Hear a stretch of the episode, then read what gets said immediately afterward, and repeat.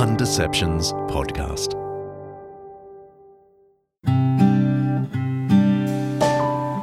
Small Wonders with Laurel Moffatt.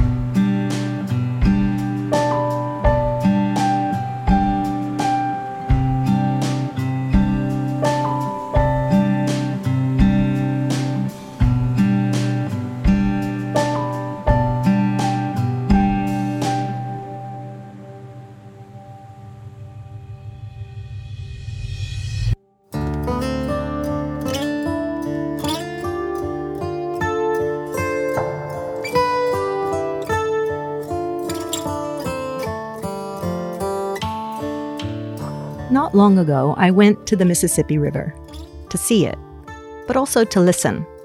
It's the body of water that looms largest in my mind.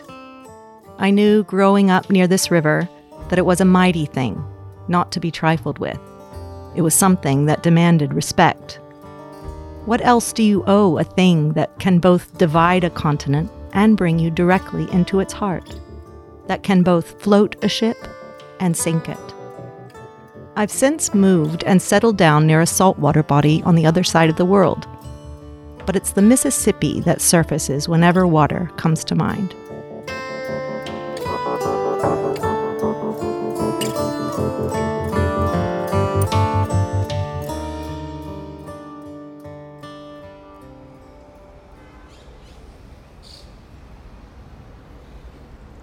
In order to see the river in Baton Rouge, you must first deal with the levee. This is a thing you meet before there can be any meeting of the river. And when you're downtown, you can't avoid it. The city ends abruptly at a long stretch of a low hill. From the street, you can't see what's on the other side of the rise. All that you're met with on the last street of downtown is the long, hulking shoulder of the levee. It runs for blocks, miles. The steps leading up to the top of the levee are like a ziggurat of concrete interspersed with water fountains. There's the faint smell of chlorine. The water sits and runs between shallow pools on the street side of the levee, as if to remind the city of the relevance of water to this place, of what lies on the other side. But this is water as distraction, artifice. I walked up the steps to the top of the levee and stood on the paved path that runs along its top for several miles. And it was there that I came face to face with what lay on the other side of the levee as decoration, levee as recreation, the reason for the true job of the levee as buttress, the Mississippi.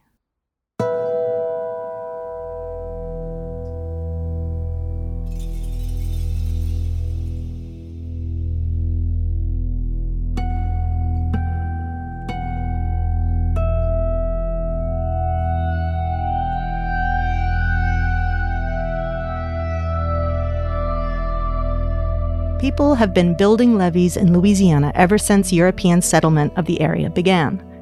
The levees of the early 18th century were put in place to prevent the flooding of New Orleans, a strategic jewel on the map of New France. Over time, levees dotted the banks of the river to protect not only the city, but also the plantations of settlers and their lucrative crops. The levees were a defense against the river protection for the returns on the investment of money and time in this place. The original levees were three feet high, and from the top of the 50 foot high levee that runs through downtown, this now seems laughable. Like a pile of sand next to a mountain. I'd be inclined to build a bigger sandcastle at the beach.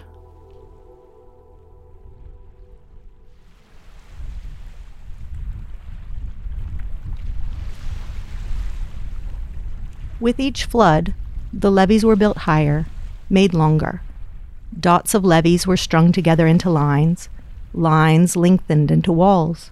The walls of the levees rose, and as the levees rose, the river, constrained in its width, made up the difference in height and speed with every flood.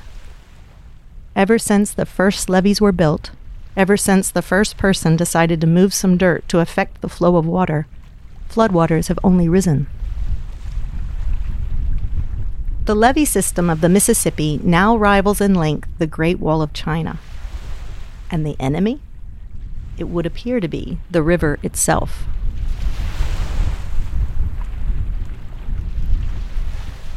The temptation to tame any wild thing is strong in many, if not most of us.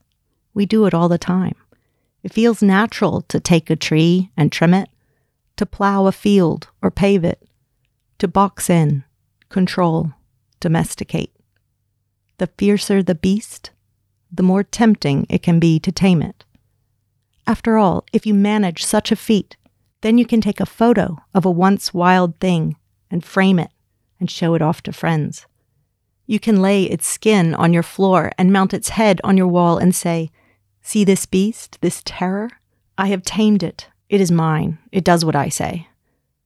That is, until the moment comes when it slips the collar, breaks the chain, rears up and flattens everything with its roar. There are some things that will not be tamed because they cannot be tamed.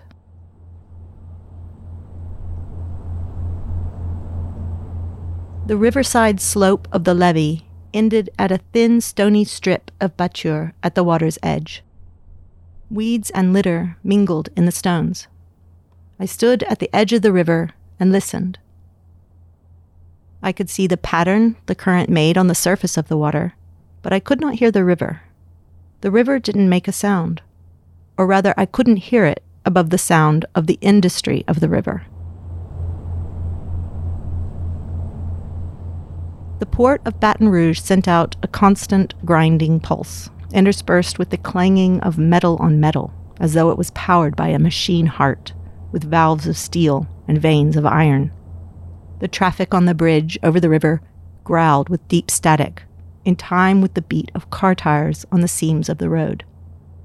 Tugboats pushed barges along the river, the drone of their engines a constant thread through the pulse of the machine heart and the rumble of traffic from the bridge.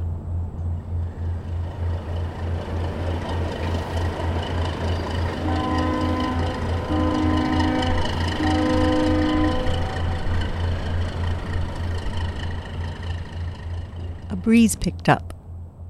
I could see the effect of its fingers on the surface of the water as it took tiny licks. There was the scuttle of leaves on the levee bank. The pulse beat on, Tinny music floated from the deck of the USS Kidd moored nearby.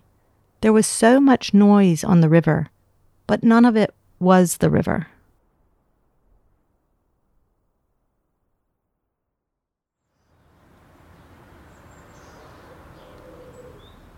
Elsewhere in Baton Rouge, there's a block of land that was once a shopping mall.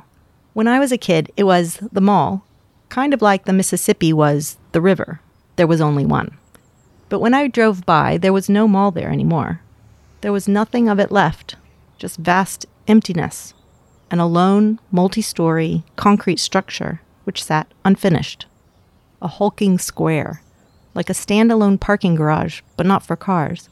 My brother told me that Amazon had bought the mall, torn it down, and was building in its place a processing center a building for robots and humans to fulfill the many orders of a human population in need of this thing or that, either now or as soon as robotically possible. It's hard to imagine that there was once a mall there. There are no traces of it. What's harder still to imagine is what was there before that, but my brother remembers. Before it was a half built Amazon processing center, it was a shopping mall, and before it was a mall, it was an empty plot of land, a field of trees and brambles, of blackberry bushes, of birds and squirrels, and a boy, my brother, crawling through the underbrush, eating berries. I imagine his lips and fingers stained with blackberry juice.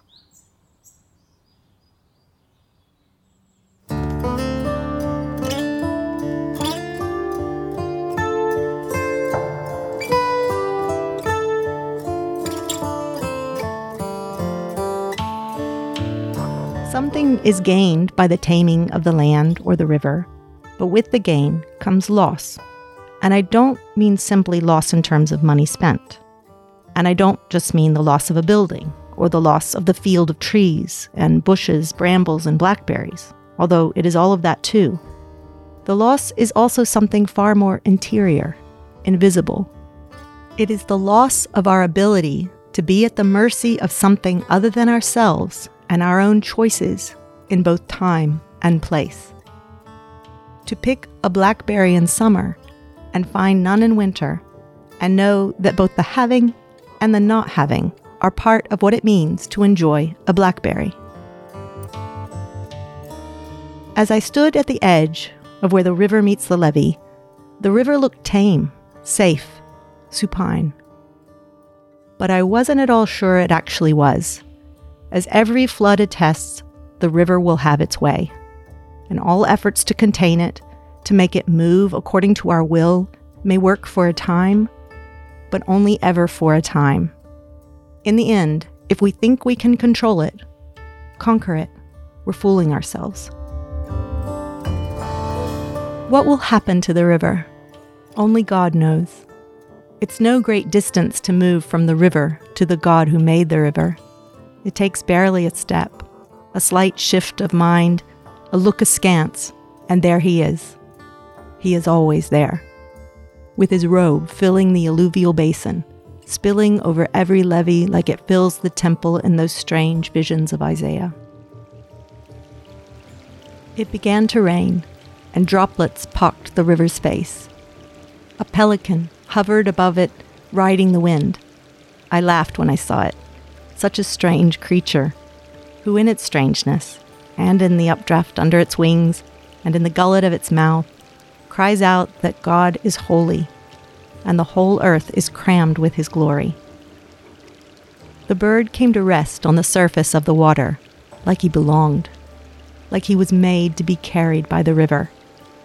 And in that moment, I knew all my levees will fail. I cannot control God. I may as well worship Him.